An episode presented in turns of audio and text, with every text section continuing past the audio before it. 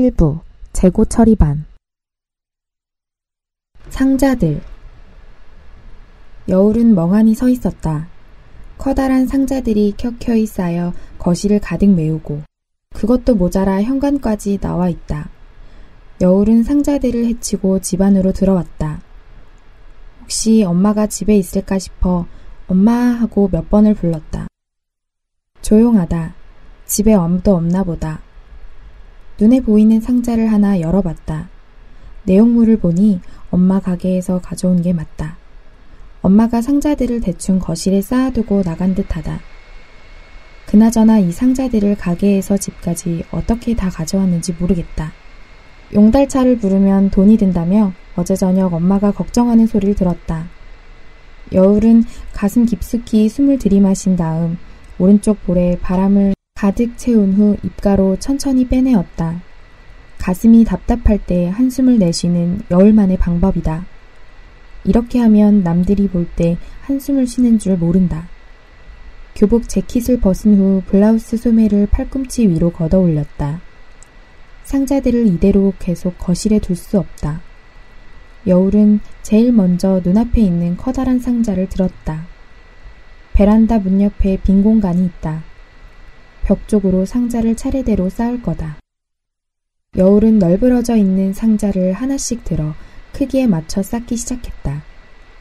상자를 쌓다 보니 어렸을 때 했던 컴퓨터 게임이 떠올랐다. 아바타를 조종해 블록을 쌓는 거였는데 그때는 이렇게 블록이 무거울 거란 생각을 하지 못했다.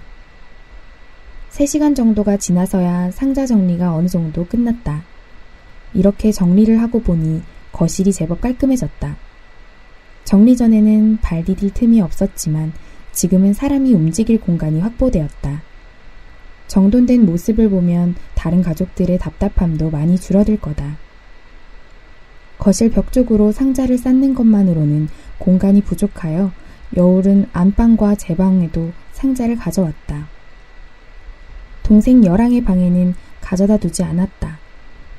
여랑이는 당장이라도 상자를 들어 바깥으로 내던질지도 모른다. 요즘 여랑의 히스테리가 장난이 아니다.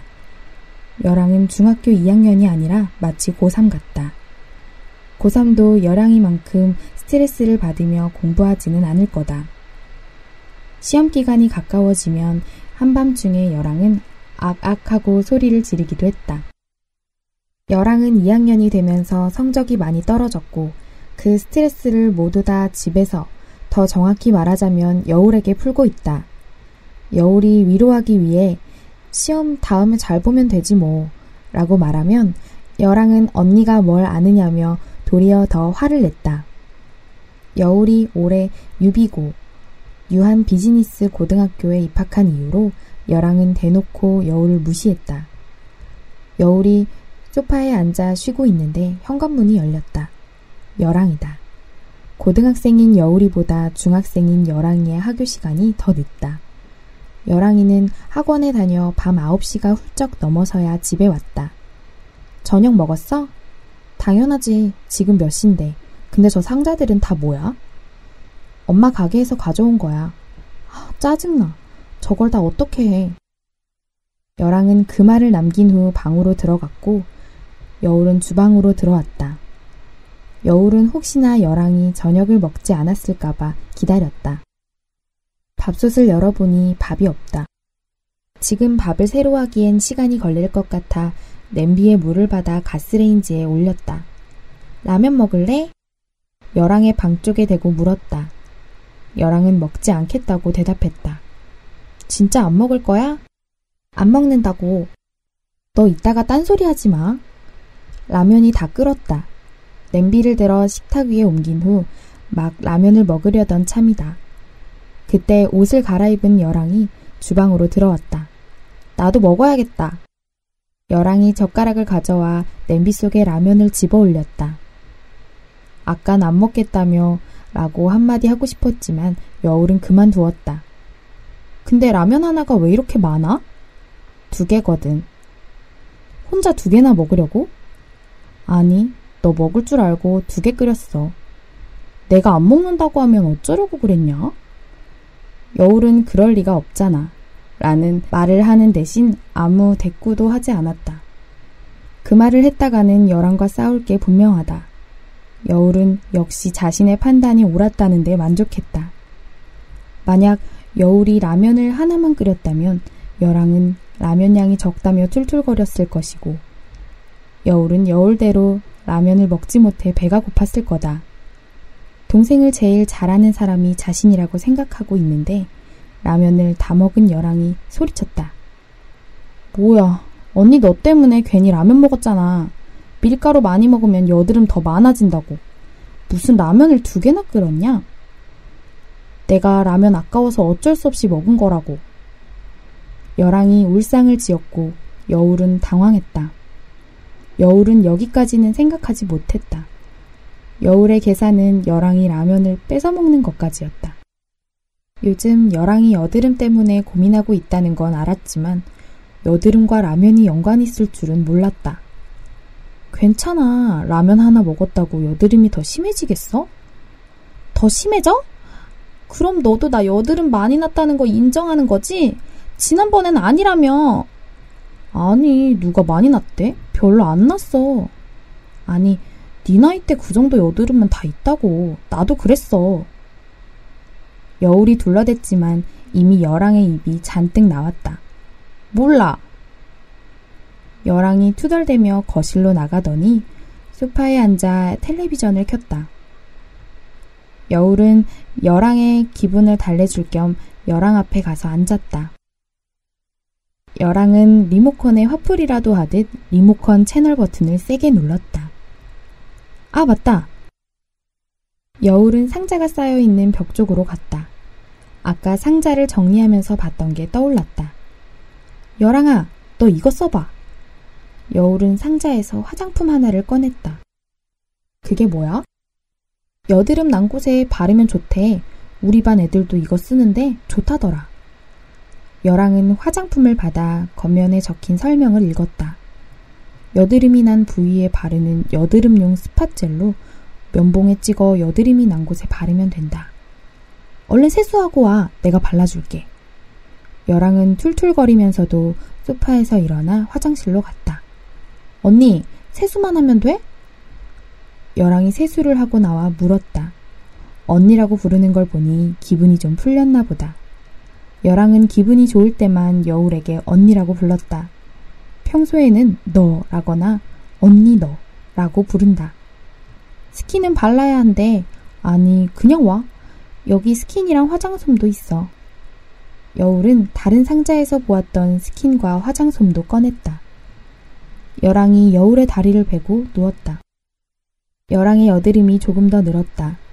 성장 호르몬 때문이기도 하지만 아무래도 성적 때문에 스트레스를 많이 받아 그런 것 같다. 스트레스도 수도꼭지처럼 조절 밸브가 있어서 받는 사람이 스스로 양을 선택할 수 있으면 좋겠다. 많다 싶으면 밸브를 눌러서 줄이는 거다. 그러면 스트레스가 덜 스트레스가 될 텐데. 하지만 그렇게 되면 아무도 스트레스 밸브를 열지 않아 스트레스 자체가 과부하로 터질 거다. 화장솜에 스킨을 듬뿍 바른 다음 여랑의 얼굴을 닦았다.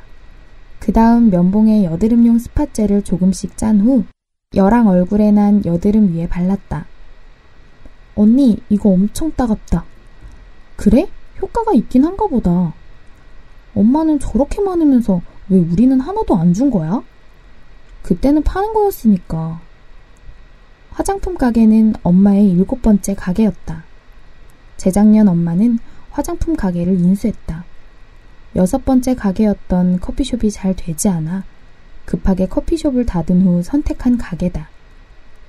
한국인의 일 인 커피 소비량이 일 년에 삼백 잔이 넘는다는 이야기를 듣고 엄마는 버스 정류장 근처에 있는 가게를 임대해 커피숍을 열었다. 비싼 커피 기계도 사들이고 인테리어도 예쁘게 하고 바리스타까지 고용했다. 근처에 사무실이 많아 커피숍이 잘 될 거라고 기대했다. 하지만 엄마가 예상하지 못한 일이 생겼다. 근처에 대형 프랜차이즈 커피숍이 줄줄이 들어서기 시작했고 브랜드 없는 엄마 가게의 손님은 줄어들었다. 결국 가게는 문을 닫게 되었다. 높은 임대료를 감당할 수 없었기 때문이다. 그 후 엄마는 임대료도 낮고 종업원을 따로 고용할 필요 없는 화장품 가게를 선택했다. 기존에 있던 화장품 가게를 인수한 거라 엄마가 따로 준비할 건 없었다. 아빠는 요즘 인터넷 구매가 많아지고 브랜드 화장품 로드숍이 많아졌는데 장사가 잘 되겠냐며 말렸다. 하지만 엄마가 선택할 수 있는 건 없었다. 인생은 아이스크림 가게에서 아이스크림을 고르는 일과 다르다. 서른한 가지 중에 하나를 선택하기보다 고작 두세 가지 중에 하나를 골라야 할 때가 더 많다. 어떤 때는 한 가지 중에 하나를 골라야 할 때가 있다. 엄마에겐 그랬다. 화장품 가게라도 하느냐, 아니면 아무것도 하지 않느냐. 아빠의 우려대로 화장품 가게의 수익은 그리 높지 않았다. 엎친 데 덮친 격으로 상가의 임대 계약이 끝나고 재계약을 앞둔 시점에서 갑자기 상가 주인이 나가달라고 했다. 상가 주인 할아버지의 아들이 화장품 가게 자리에 식당을 열 거라고 했다. 엄마는 급하게 주변 다른 상가를 알아봤지만 다들 그전 상가 보증금과 임대료의 두 배를 요구했다. 그 임대료를 내면 수익은 마이너스다. 결국 엄마 손에는 어떤 선택지도 남지 않았다. 엄마에겐 화장품 재고만이 잔뜩 남았을 뿐이다. 언니, 난 머리가 나쁜가 봐. 여랑은 마사지를 받는 사람처럼 편하게 누워 눈을 감고 있다. 그게 무슨 소리야? 여울이 묻자 여랑은 눈을 감고 있는 상태로 그 다음 말을 이었다. 햄이 알지? 그 계집애가 그러더라고. 나 같은 애들은 학년이 올라갈수록 성적이 떨어질 거래. 머리는 나쁘면서 노력 때문에 성적이 잘 나오는 거라나? 고등학생 되면 다 같이 공부 많이 할 거니까 그땐 머리 싸움이래. 햄이 걔 못됐다. 너한테 직접 그렇게 말해? 너랑 친한 거 아니었어? 몰라. 친구긴 한데 친한 건 아니야. 걔가 중간고사에서 나보다 성적 잘 안 나왔거든. 혜미가 너 질투하는 거야. 그렇긴 한데 걔 말이 틀린 것 같진 않아. 언니도 알다시피 우리 집 사람들이 그리 머리가 좋은 건 아니잖아. 친척 중에 좋은 대학 나온 사람도 없고. 우리 반 일, 이등 하는 애들 부모님은 다 연고대 나왔대. 형제들도 특목고 다니고 걔들도 특목고 준비해. 걔네는 나중에 당연히 좋은 대학 가고 좋은 직업도 갖고 편하게 살겠지? 여울은 여랑이의 말이 불편하기보다 여랑이 안 됐다는 생각이 들었다. 여랑은 끊임없이 등수를 매긴다. 나는 몇 등 정도 되었을까? 몇 등을 할 수 있을까 하고 계산을 한다. 여랑은 어렸을 적부터 그랬다. 높은 등수 안에 들기 위해, 상을 받기 위해 노력했다. 친구가 피아노 학원을 다니면 여랑도 다녀야 했고, 친구가 영어 경시대회에 나가면 여랑도 나가야 했다. 엄마는 여랑이 욕심이 많은 것은 좋은 거라며 칭찬했다. 하지만 여울은 그런 여랑이 피곤해 보이기만 했다. 여랑아, 좋은 대학 안 나와도 잘 살 수 있어. 대학이 인생의 전부는 아니야. 무슨 소리야? 좋은 대학을 나와야지 좋은 직업을 가질 수 있어. 여랑이 눈을 번쩍 뜨면서 말했다. 하긴 언니 너가 뭘 알겠어. 됐다 됐어. 여랑이 몸을 일으켜 여울의 다리에서 일어났다. 제발 철 좀 들어. 나중에 나이 들어서 어쩌려고 그래. 여랑은 소파에 몸을 기대며 말했다. 내가 뭘? 언니 너 나중에 하고 싶은 일이라도 있어? 그저 그런 대학 나와서 취업 못하고 빌빌거릴 거면 지금부터 자격증이라도 좀 따놔. 그래야 취업할 수 있을 거야. 미래가 걱정도 안 돼? 우리는 아마 백 살까지 살 거야. 그런데 직업이 없으면 어떻게 살려고. 적어도 일흔 살까지는 일해야 하는데 정규직이 아니면 몇 년 일하지도 못한다고. 여랑의 잔소리가 시작되었다. 엄마 아빠도 여울에게 하지 않는 잔소리를 여랑이 대신 다 한다. 여랑이 여울에게 잔소리를 하는 이유는 모두 당장 닥칠 일 때문이 아닌 삼십 년, 사십 년 후 때문이다. 열왕이 지금처럼 정규직이니 노후니 하는 말을 할 때면 여울은 웃음이 나오는 걸 간신히 참는다. 자기도 겪어보지 않았으면서 어디서 주워들은 걸 가지고 열왕은 매우 심각하게 얘기한다. 마치 유치원에서 좋아하는 여자애가 생긴 다섯 살짜리 꼬마가 한숨을 쉬며 사랑이 뭐니 인생이 뭐니 토로하는 것 같다. 언니, 우리 학교 원어민쌤이 그러는데 외국 애들한테 흥부와 놀부 이야기를 해주면 걔네는 놀부가 나쁜 사람이라고 하지 않는데. 왜? 물론 놀부가 못된 짓을 하고 다니긴 했지만 우리가 놀부를 나쁜 사람이라고 하는 가장 큰 이유는 동생 흥부를 돕지 않았기 때문이잖아. 하지만 외국 애들은 그렇게 생각 안 한대. 책임지지도 못하면서 애를 많이 낳은 흥부가 잘못한 거고 형제라고 놀부가 무조건 동생을 도울 필요는 없다는 거지. 나도 그 생각에 동의해. 놀부가 나쁘다고 생각 안 해. 근데 그게 뭐? 언니 너 나중에 나한테 도와달라고 하지 말라고. 이게 정말? 더 이상 열왕을 귀엽다 귀엽다 할 수만은 없었다. 여울이 열왕의 머리를 한 대 쥐어박고 싶은 걸 간신히 참고 있는데 현관문이 열리며 엄마와 아빠가 집으로 들어왔다. 엄마의 어깨가 축 늘어진 걸 봐서 상황이 별로 좋지 않은 것 같다. 엄마는 화장품 가게를 닫은 결심을 한 후 화장품 재고를 처리하기 위해 여기저기 알아보고 다녔다. 화장품 회사에서 반품을 해줄 수 없다고 하여 다른 화장품 가게에 직접 팔려고 했지만 그조차 여의치 않았다. 오늘도 별 수확이 없나 보다. 너희 둘은 뭐가 그리 신났어? 화장품 실컷 바르니까 좋디?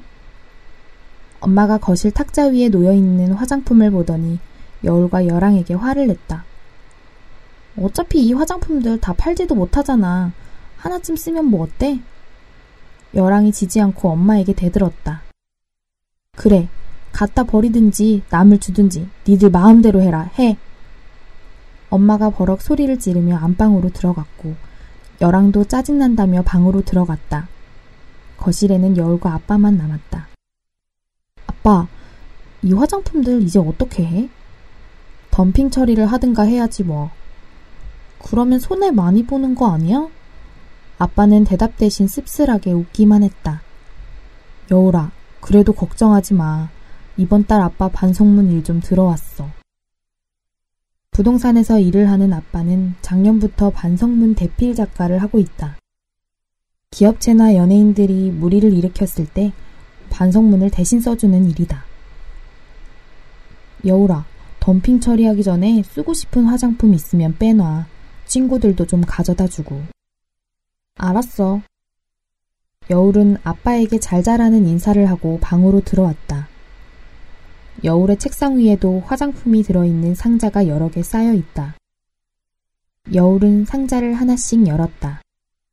첫 번째 상자에는 비비크림이 들어있고 두 번째 상자에는 스킨이 들어있다. 가게에 남은 화장품은 대부분 십, 이십 대용이다.